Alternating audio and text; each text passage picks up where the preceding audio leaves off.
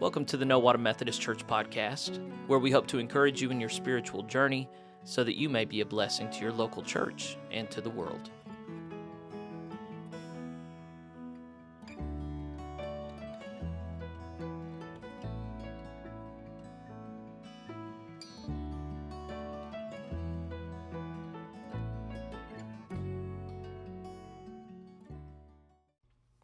Hey, friends, I'm glad you joined us again. I know uh, for a long time we've only been airing Sunday morning reflections on the Word, but uh, thought you might be happy to hear that here in a couple weeks. It looks like I'm going to be able to sit down and interview a couple members of the Lincoln Society here in Nowata who are preserving the cultural heritage of what was once uh, the segregated black school here in town. And um, they're going to be working with the uh, Splash Pad Committee that I also serve on uh, because the splash pad's going to be over at the the park by the Lincoln Center. So, anyway, just a fun intersection. Um, I don't know how much it's going to overlap with the gospel explicitly, but uh, Gary Gibson, whom I've prayed with and known for several years, he's a Christian brother, as well as Melva, who uh, uh, is going to be part of the interview as well. So uh, I, I'd imagine Jesus will be brought up a time or two. Anyway, that's something to look forward to. This podcast today is the time in the Word that we spent this last Sunday, and um, you know, I, pretty great, as Scripture always is. Um, I always focus more on the first reading. I don't know why, but um, we're having Paul's road to Damascus experience from Acts chapter nine covered, and um, that kind of sets up the theme that I, I kind of track through the rest of the scriptures, which is the Lord, when He calls us, He calls us to suffer. Um, and this comes from the, the line in uh, chapter 9, verse 16, where it says, uh, For I will show him how great things he must suffer for my name's sake. So we followed that theme through uh, Psalm 30 and um, the notion of being separated from God in death and how God doesn't even let death separate us from Him. And then we have uh, beatific vision from Revelation, where all of the creatures in heaven and on earth and under the earth are praising the Father, and um, and we talk about that being the direction that everything is headed in. And then finally, in the gospel reading, we have the resurrected Jesus. Um, in the Gospel of John, uh, making a meal for his disciples on the shore of um, the Gal- uh, Sea of Galilee and um, how he calls Peter to confess his his love for him, profess his love for him three times in order to to kind of cancel out the three times that he denied him, and and what that means for us.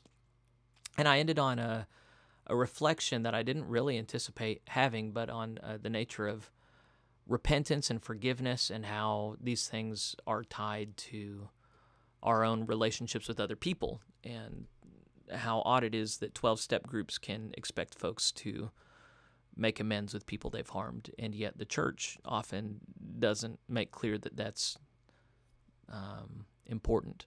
So, um, anyway, it was kind of, I, I intentionally ended on a somewhat in, uncomfortable note, and I hope.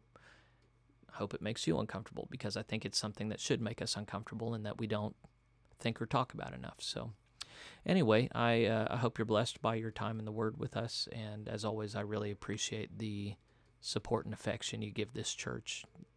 God bless you.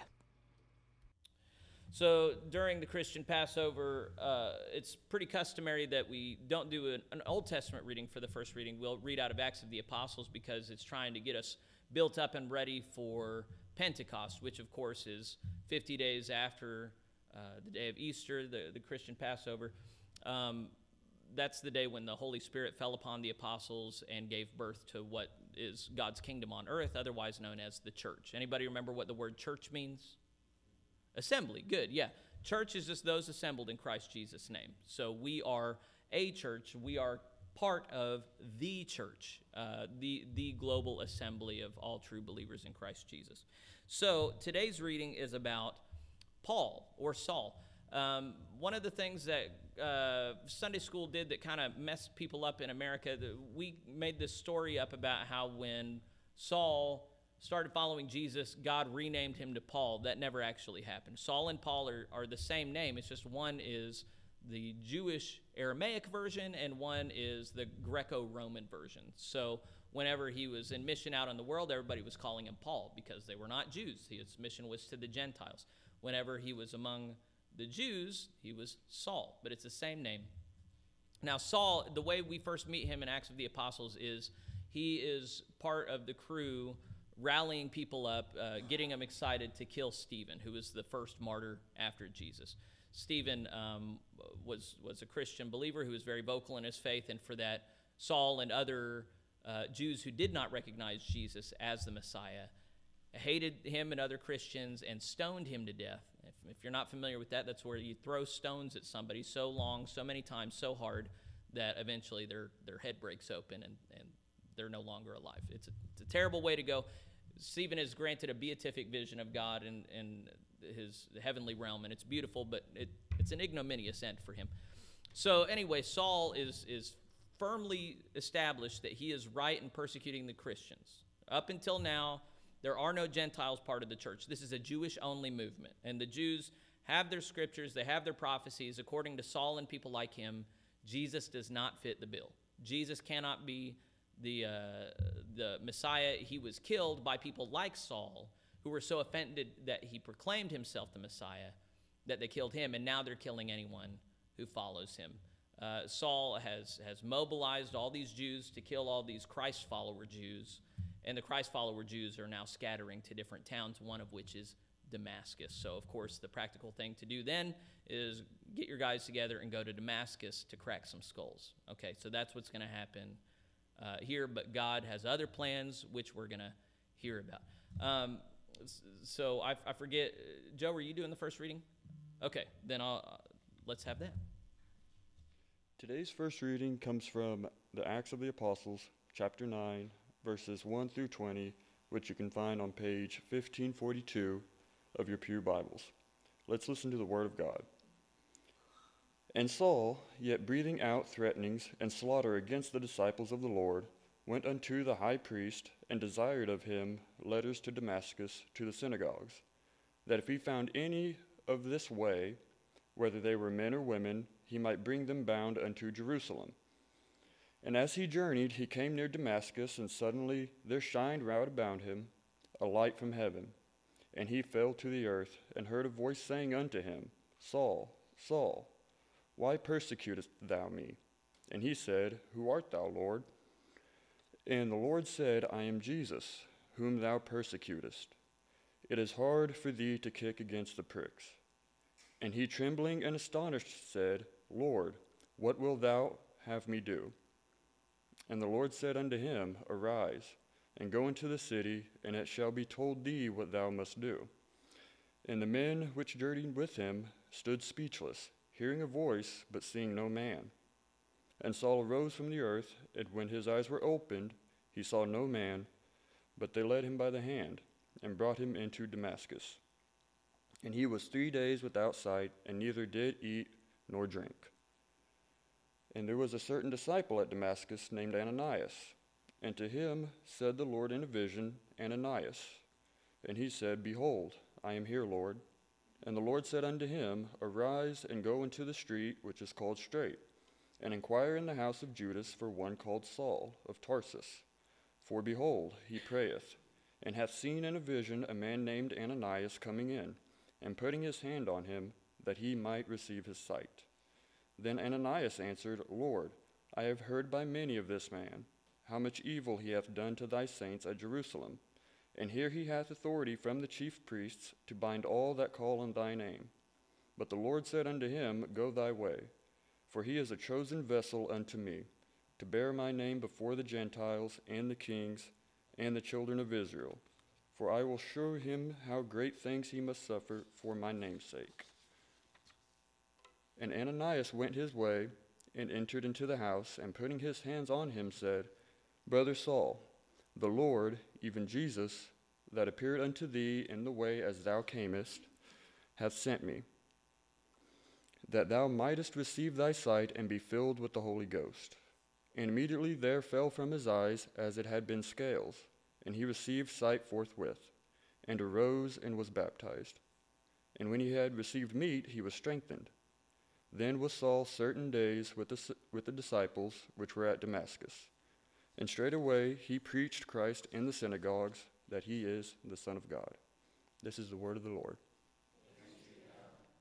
There's a lot of things to be said about this reading. Uh, we could preach the whole rest of the hour on it, and we're not going to. But um, any pastor worth their salt is going to give a sermon on uh, repentance and forgiveness from this. Because think about who Saul is. I already gave the setup. He is directly responsible for the murder of God's own child, Stephen. Remember, when someone uh, is born again in the faith, they're justified, they receive the Holy Spirit, they are adopted into God's holy family. And Stephen was an adopted child of his. People like Saul killed God's only begotten son, Jesus. Saul himself directly contributed to the death of Stephen.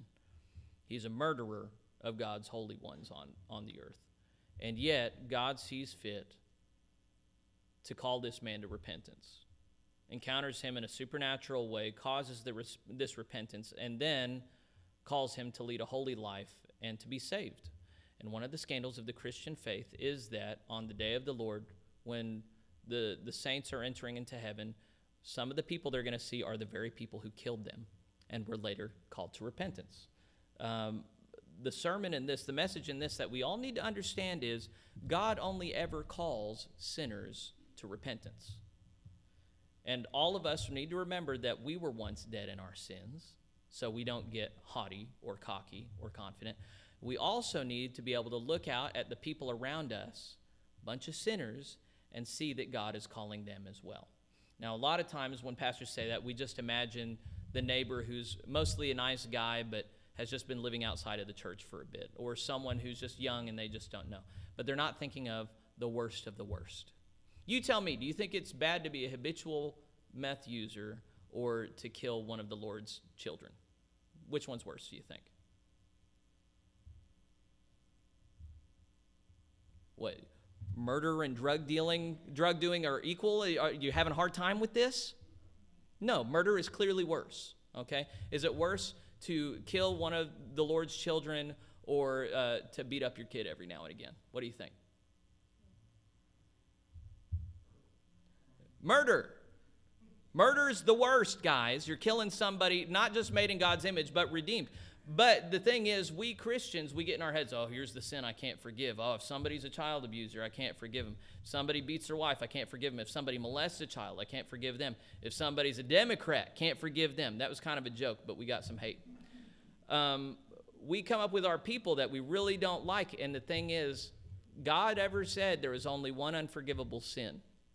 There's only one sin that's unforgivable. And if you haven't done that one, you can and shall be forgiven if it is God's will.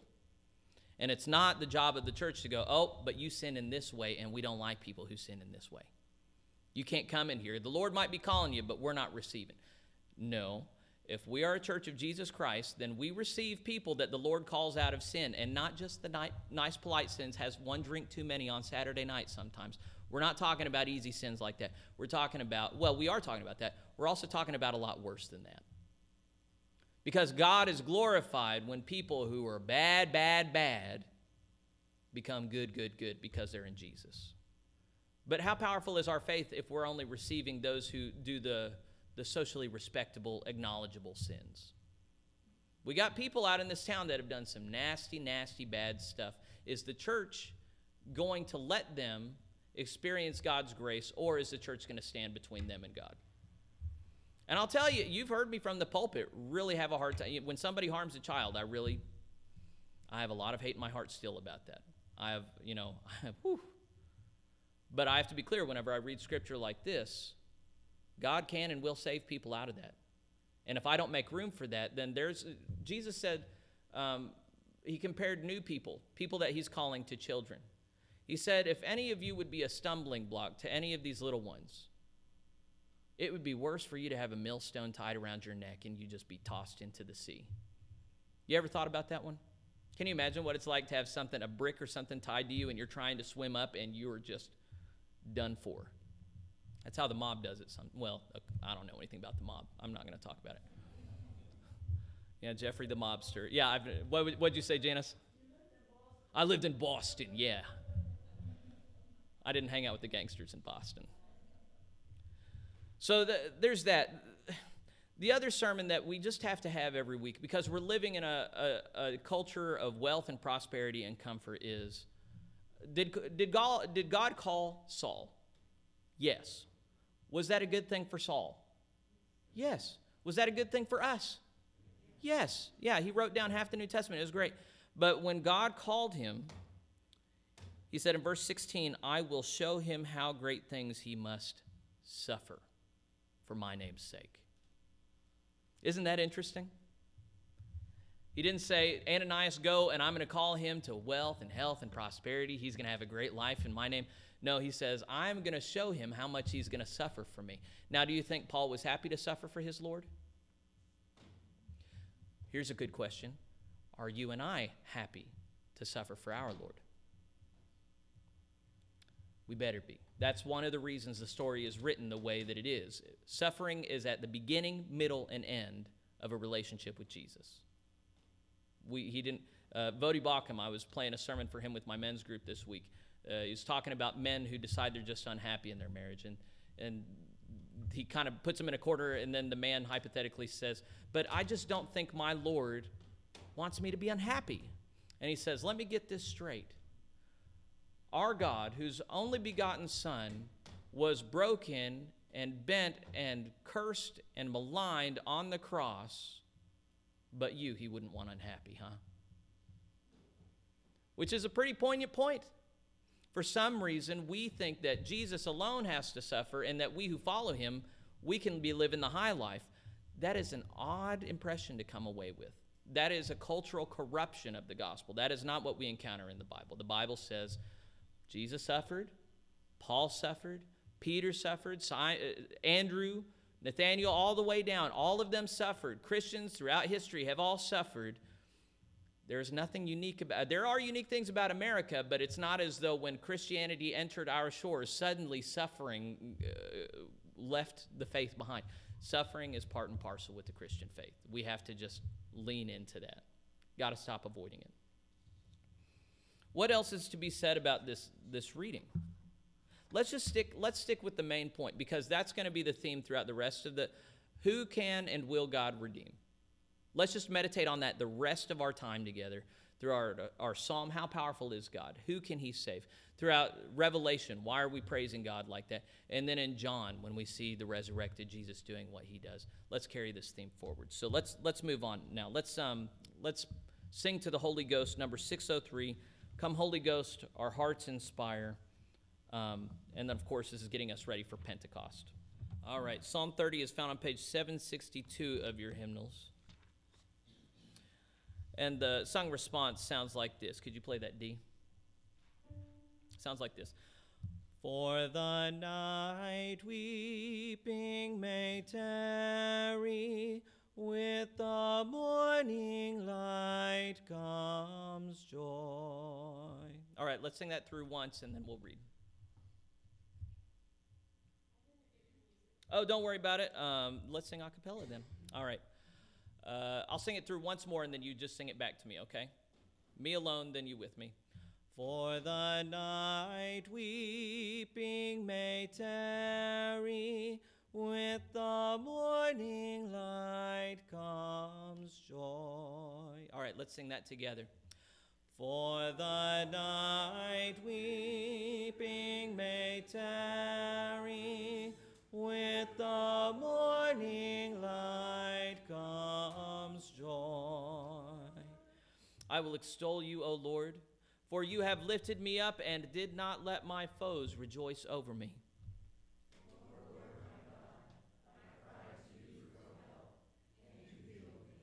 O Lord, you brought up my soul from Sheol.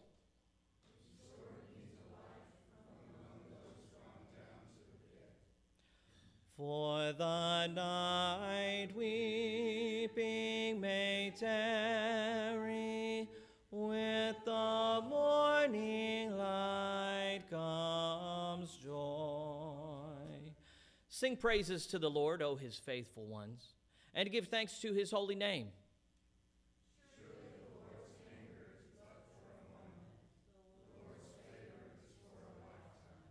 Weeping may tarry for the night, but joy comes with the morning.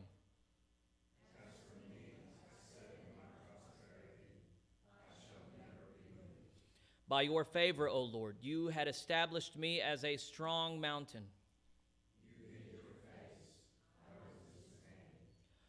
For the night weeping may tarry, with the morning light comes joy. To you, O Lord, I cried, and to the Lord I made supplication.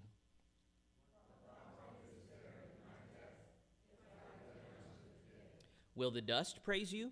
Will it tell of your faithfulness?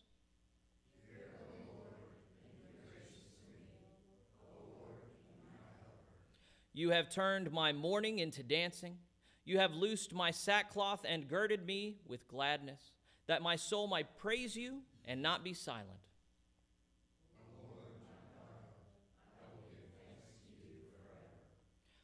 For the night weeping may tarry, with the morning light comes joy. O Lord, you brought up my soul from Sheol, restored me to life among those gone down to the pit. What is Sheol? I didn't hear that. What? Hell. Hades, the place of storing the dead people. So it's not just the Jews who believed in a storage place of the dead. It's all ancient cultures believed that when, when people died, even though their spirits or their bodies died, their spirits descended to a pit, uh, a low place, a place down in the earth where their souls were kept indefinitely in a place separate from the Lord, a place with the dust, right? What profit, uh, look at verse 8. To you, O Lord, I cried, and to the Lord I made supplication. What profit is there in my death if I go down to the pit? Will the dust praise you? Will it tell of your faithfulness? And the obvious answer there is no, dust can't praise the Lord. And people separated from God in the realm of the dead cannot praise the Lord. God, don't you want people to praise you? And the answer is yes. And that is why God saves us from death, hell, and destruction. And that's what the Easter message is. Jesus is so powerful, God raised him from the dead, and the powers of hell, death, and destruction are now nothing. They've been de- defeated. They're, they're now just on their, their last, last gasp. Jesus is stronger than those forces. This is the Easter message. You hear it every year. And yet, how many of us still fear death? And yet, how many of us still uh, are terrified of, of dying in our bodies and our spirits being separated from the Lord? Now, most people don't think in those terms. Most people think uh, the moment they die, they're going to get their, their halo and their wings and they're going to fly up to heaven. One of the things that ancient Christians believed is that um, all the faithful of all the ages were down in this place called Sheol, but that when Christ died, he descended to the realm of the dead and that he brought his Holy Spirit there and he either busted them out or he uh, had a hostile overtaking. And now that he, he is camped out in the realm of the dead, or he not personally, but his powers are now even in the realm of the dead. There is no place in heaven or on earth or under the earth that anyone can go and be separated from God. So, whether or not you believe in that particular thing, one of the things we have to be clear on is, and there is no room for disagreement on this, our God is more powerful than death and hell. There is no discussion to be had. If you, if you want to argue that, that death and hell are more powerful than God, you're not a believer. It doesn't say it doesn't matter how much you say you love Jesus. It doesn't matter how many hymns you sing. If you think that that death and hell are still something to be feared when you know the Lord, you're wrong. You're damnably wrong. Um, what we talked about last week was that right fear, fear of the Lord, shuts down all other fears. When you learn to fear the Lord of the living and the dead, Yahweh is his name, Lord over heaven and earth, Lord in the highest heavens, El Shaddai, Lord of hosts, when you ner- learn who he is and what he's about, you fear him. You don't fear, fear hell. You don't fear death. Uh, all of your fears fall away, and you're left singing psalms like this one, where God, you've only ever been faithful to me. And because you've saved me from death, I will praise your name forevermore. Isn't that a good psalm? Let's move on. Let's go to our third reading. Um, Laura's been worshiping with us for some time. And I don't want to make Laura emotional before she comes up here. But Laura had bad experiences with churches before this one. Um, and we're not faking it, and we're giving her a good experience. She's part of the women's discipleship group that we have on Wednesdays, where you women are discipling her.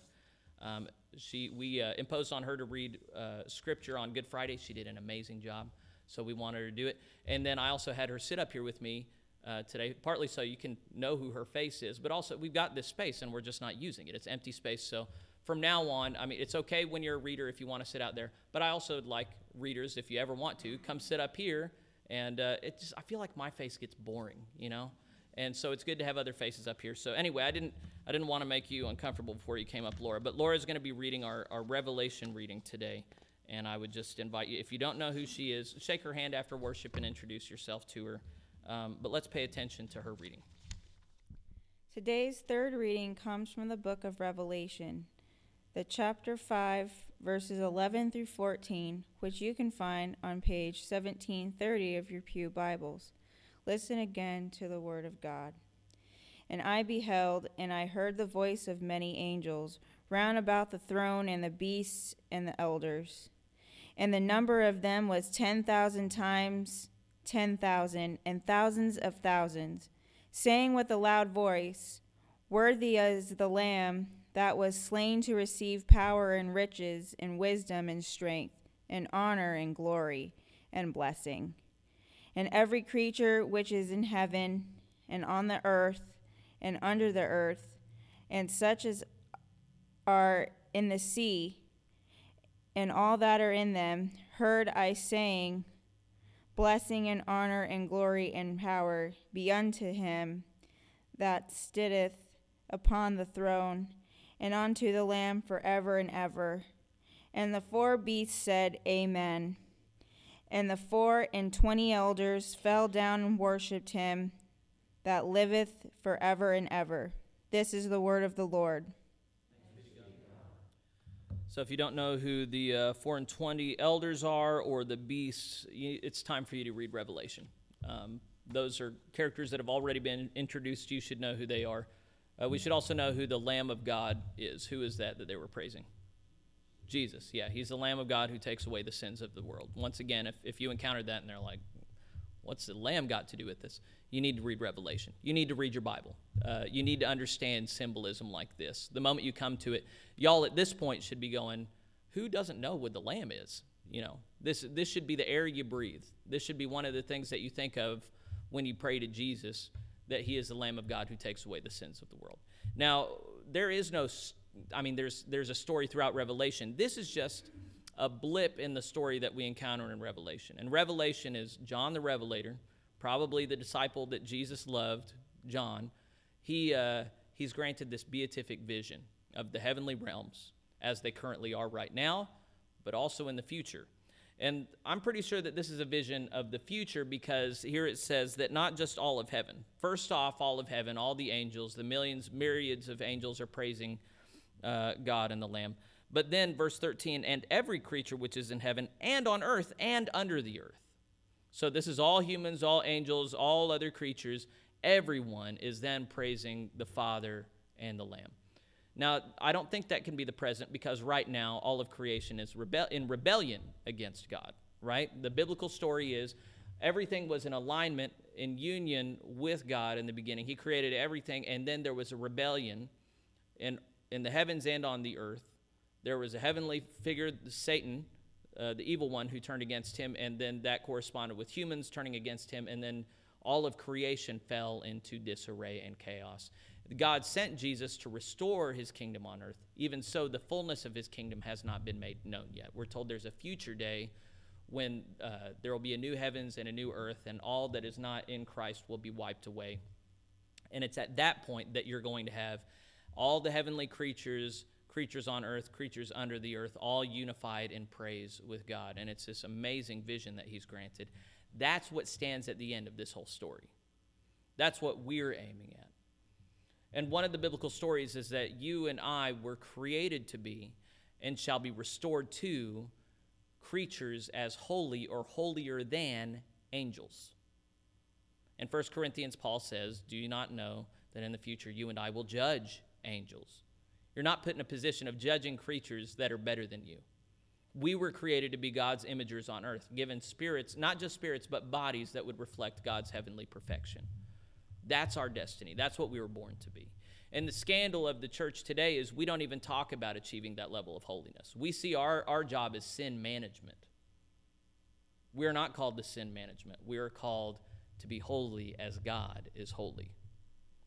By sin management, I mean people just carry the foregone conclusion I have sin in my heart, it's never going away. I'm never going to get rid of it. I'm never going to be holy like an angel. I'm only ever just going to manage my sinful desires. That is the, the notion that most people have of their sins. It is not a biblical notion. The biblical notion is that our God is more powerful than our sin. If you don't get that from reading Romans, you're not reading Romans.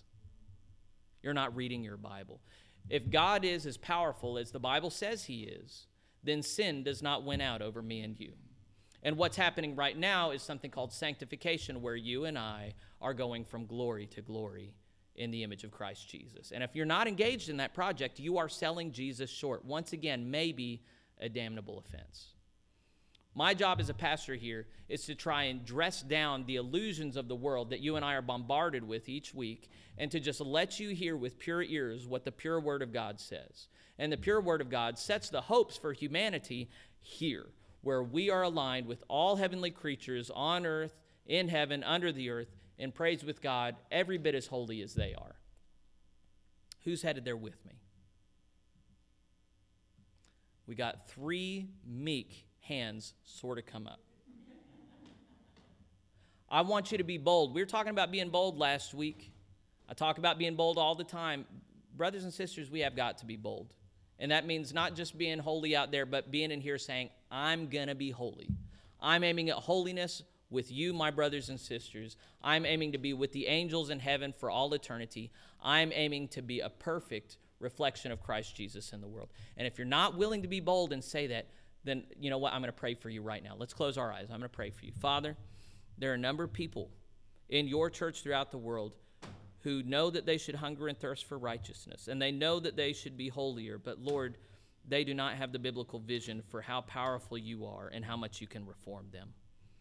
They're not hungering and thirsting for that level, and I pray, we pray, that you would give us that hunger and thirst, that you would help us to yearn for your holiness, and to believe, Lord, that you can remake us in the image of your Son, Jesus. Lord, we believe.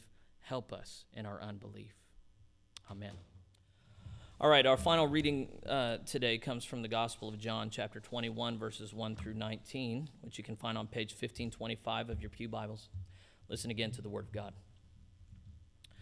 After these things, Jesus shewed himself again to the disciples at the Sea of Tiberias. Does anybody else know what, what other name this sea has, this, this lake? Galilee. Yeah, it's the exact same thing. Lake of Galilee. Jews today call it Galilee. Uh, Lebanese above them who don't like the Jews call it Sea of Tiberias. It's one of these things people do all over the world. They call it different things. It's the same place, Sea of Tiberias. And on the wise, on this wise, shewed he himself. There were together Simon Peter and Thomas, called Didymus, and Nathanael of Cana in Galilee, and the sons of Zebedee, and two other of his disciples. Simon Peter saith unto them, I go a fishing. They say unto him, We also go with thee. They went forth and entered into a ship immediately, and that night they caught nothing. But when the morning was now come, Jesus stood on the shore, but the disciples knew not that it was Jesus. Then Jesus saith unto them, Children, have ye any meat? They answered him, No. And he said unto them, Cast the net on the right side of the ship, and ye shall find. They cast therefore, and now they were not able to draw it in for all the multitude of fishes. Therefore, that disciple whom Jesus loved saith unto Peter, It is the Lord. Now, when Simon Peter heard that it was the Lord, he girt his fisher's coat unto him, for he was naked, and did cast himself into the sea. Uh, we're not going to preach on it, but it was normal for guys to fish naked. This is not a scandalous thing that he was running around naked on the ship, but it would have been scandalous if he was running up to Jesus naked. It's uh, people did a lot more naked back in the day. Verse 8. And the other disciples came in a little ship, for they were not far from the land, but as it were 200 cubits, dragging the net with fishes. As soon as they were come to land, they saw a fire of coals there, and fish laid thereon, and bread. Jesus saith unto them, Bring the fish which ye have now caught. Simon Peter went up and drew the net to land full of great fishes, an hundred and fifty and three. And for all there were so many, yet was not the net broken. Jesus saith unto them, Come and dine. And none of the disciples durst ask him, Who art thou? knowing that it was the Lord. Do you get the impression that he didn't look like himself here? If you're not getting that impression, you're not paying attention. He, this, if, they did, if he wasn't doing these miraculous signs, they would just think he was somebody else. The only way they know it's Jesus is because of what he's saying and what he's doing. Jesus then cometh and taketh bread and giveth them, and fish likewise. This is now the third time that Jesus shewed himself to his disciples. After that, he was risen from the dead. So when they had dined, Jesus saith to Simon Peter, Simon, son of Jonas, lovest thou more, lovest thou me more than these? He saith unto him, Yea, Lord, thou knowest that I love thee. He saith unto him, Feed my lambs. Jesus saith to him again the second time, Simon, son of Jonas, lovest thou me? He saith unto him, Yes, Lord, yea, Lord, thou knowest that I love thee. He saith unto him, Feed my sheep. He saith unto him the third time, Simon, son of Jonas, lovest thou me? Peter was grieved because he said unto him the third time, Lovest thou me? And he said unto him, Lord, thou knowest all things. Thou knowest that I love thee. Jesus saith unto him, Feed my sheep. Verily, verily, I say unto thee, when thou wast young, thou girdest thyself and walkest whither thou wouldest. But when thou shalt be old, thou shalt stretch forth thy hands, and another shall gird thee, and carry thee whither thou wouldest not. This spake he, signifying by what death he should glorify God. And when he had spoken this, he saith unto him, Follow me. This is the word of the Lord. According to Christian legend, does anybody know how Peter was killed? Upside down in Rome. Uh, and, and I think the Colosseum, but I'm not, I'm not sure about that. Crucified upside down. Here Jesus is saying, when you were young, you went and did what as you want, but now that you're living for me, as in your older years, you're going to be taken where you don't want to go. You're going to be crucified up. It's a prophecy Jesus is making about Peter dying. I, I think of Paul when he was called in Damascus, that story we just heard, how God says, I'm going to show him how he's going to suffer for me. Right at the front end of this invitation to follow me is you're going to get killed for it. Uh, Dietrich Bonhoeffer said the call of Christ is follow me and die. That's the call to discipleship. Follow me and die. That's the call he issued to P- Paul. Paul followed, and he died. It's a call he issued to Peter. Peter followed, Peter died. Now, why is that not a sad story? Oh, it's a sad story? Why isn't it a sad story? Tell me. The resurrection. The resurrection. Were it not for the resurrection, you and I would be morons for following Jesus. You and I would be people most pitiable. We would be fools worthy of pity. But because of the resurrection, because of the bodily resurrection, because Christ's promises are sure, we look at these stories of Peter and Paul and the thousands, hundreds of thousands, millions of Christians who have been persecuted and killed for the faith, and we say, God is glorified. God is glorified. Now, let's let that's the end of the reading. The beginning of the reading had this story of Jesus appearing. They've been fishing all night. There is no fish in their net. He says, throw it over to the other side, and they ca- catch so many fish they can't, can't bring it in. Is this a miracle? I would say so. There's a very similar story at the beginning of his ministry in the Gospel of Luke. This is how Jesus reveals who he is to Simon Peter. And Simon Peter, whenever that happens, he says, Lord, get out of my boat. I am not worthy to have you close.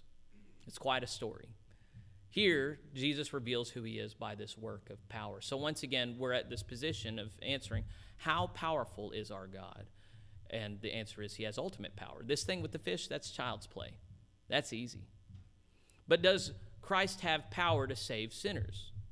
In the Apostles' Creed, we, we say, I believe in the forgiveness of sins. And yet, how many of us really don't? You know, we take joy in thinking that God is just going to condemn everybody, that He's not going to save anybody. We're so big on God's justice that we forget about the grace component. God can and will save sinners. He has been doing it all along. He's going to do it some more. Now, Peter, let's think about Peter. Peter had just committed a great, awful sin, hadn't he? Because on the night of our Lord's uh, passion, Three times he was accused of knowing Jesus, and three times he denied him. At one point, even swearing up and down, I do not know the man. He denied Jesus three times. This is a grievous sin. Jesus said, Any of you who are deny me or ashamed of me, on him I will be ashamed on the day of judgment. Right? What he has done is a big bad deal. And what Jesus does here hurts him and heals him. Says, Do you love me? And each time Peter says, Yes, Lord, you know I love you. Yay, yes, I love you. But Jesus keeps asking him, Do you love me? Do you love me? The third time Peter is hurt, he says, Lord, you know my heart. You know that I love you. But after that third time of saying yes, he canceled out the three denials. Now, I don't mean to say that you and I, with our good deeds, can undo the bad deeds. It's only the blood of Jesus Christ that cancels out our sins. But even so, what Jesus does whenever he calls us is he gives us an opportunity to repent. Just like Saul on the road to Damascus gave an opportunity to repent. Just like Peter now, an opportunity to repent. A lot of Christians want to follow Jesus, but they don't want to get hurt. That's not an option. Not only does the world outside hurt us, Jesus himself will hurt us whenever we're trying to hold on to our own pride. And one of the things that I've been kind of, I was thinking about it last night. We got people in our churches that we brought in that I know have sinned against other people, and the church has not required that they forgive or that they ask forgiveness from people that they've hurt. You know, it's and it's silly. 12 step programs can ask more of people than the church can ask of people. When you go through the 12 step program, one of the steps is make amends, right? Think of all the people you've wronged. You have to ask for their forgiveness. You have to acknowledge what you've done, ask forgiveness before you can move on to the next step. And yet, the church, we don't do that. We just say, Have you experienced something powerful with Jesus in your heart? Okay, well, then welcome on in. Doesn't matter who you've harmed out there. You don't have to repent towards them. Just say you're sorry for your sins and then come in. And I, let's just think about this together. I'm not going to change the rules to this church. Y'all, y'all are going to do what you're going to do.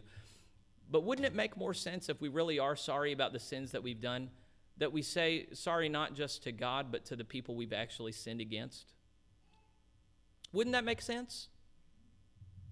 And yet we would rather say sorry to God than the people we've harmed. Isn't that weird?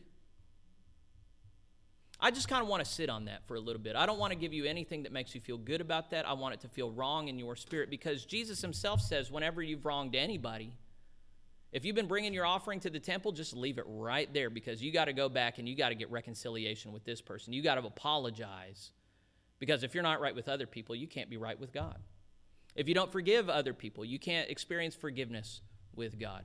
Jesus says things, those things in very clear terms, and yet we so often choose to forget those words and continue to have brokenness between us and others and expect for things not to be broken between us and God. And that is, that is a fairy tale understanding of the faith. If you want to be right with God, you have to do everything within your ability to be right with other people. And if you have harmed somebody, if you have spoken nasty, false things about them that's affected their relationships, if you have been cruel and unfair to them, if you have spoken lies, if you have uh, if you've stolen, if you've used other people, and you haven't asked for forgiveness, then I don't know. I don't know if God's going to forgive you. I really don't. I, I don't see anything in the scriptures indicating that if you refuse to ask for forgiveness for somebody else, that God will forgive you anyway. Now, the good news is if you ask for forgiveness from somebody and they refuse to give it, that's as far as it goes. God will forgive you. I have no doubt in my mind. You know, if, if I if I if if I'm just a bitter man and Sarah Beth comes to me, she's done me wrong, and I just say, I don't forgive you. She has done everything that the Lord has required of her. She will be forgiven by God, even if she has a, a spiteful, vengeful husband, resentful husband. But if she refuses to apologize, or let's change it now, I've wronged her and I refuse to apologize to my wife, then God help me because I've just made a liar out of myself. I want to end. I want to end uh, worship on this sour note, because well, that's incentive for you to stay and have communion, because that, that that always ends good. But there are sins that we carry in our lives that we really shouldn't feel good about, and I don't think it's my job as pastor to make you feel good about them.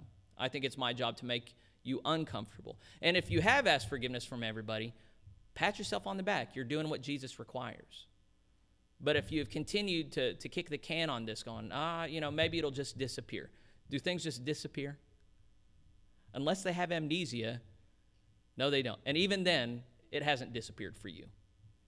We, we apologize. We ask forgiveness, not just for their sake, but for ours. When we refuse to ask forgiveness, it damages us. Just like if I if I stole money from somebody and I go and apologize later, but I don't have that money to give back to them, it's incomplete. We have to do our part, and that means if we've harmed anybody, we need to repent. We need to apologize. We need to do everything we can in our ability to make things right. And God, who sees in secret, will reward. So, anyway, God forgive me if I've offered anything beyond the biblical text, but at least carry this. Our relationship with other people affects our relationship with God. Here's, here's the final reflection. When, when Jesus appears to Paul on the road to Damascus, he says, Jesus, uh, Paul, why are, thou, why are you persecuting me? Was Paul persecuting Jesus literally? Was Jesus there in the flesh and Paul is persecuting him? No. Who was Paul persecuting? Believers.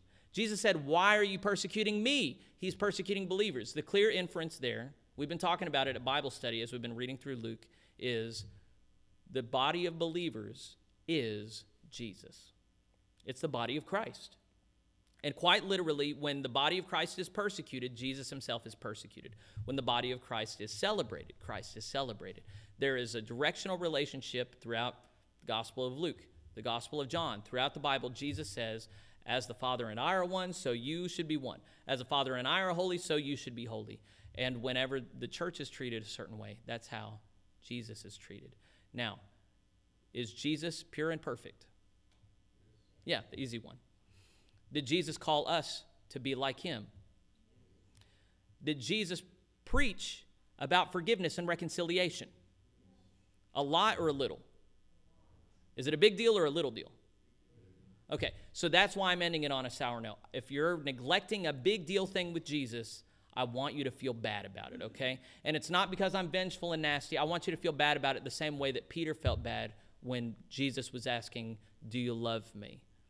Because the inference there is if you love me, then you're going to be good to my sheep, right? That's what he said each time tend my lambs, feed my sheep, tend my sheep. We too, who supposedly love Jesus, we need to be good to his sheep. And we need to be good sheep. Amen?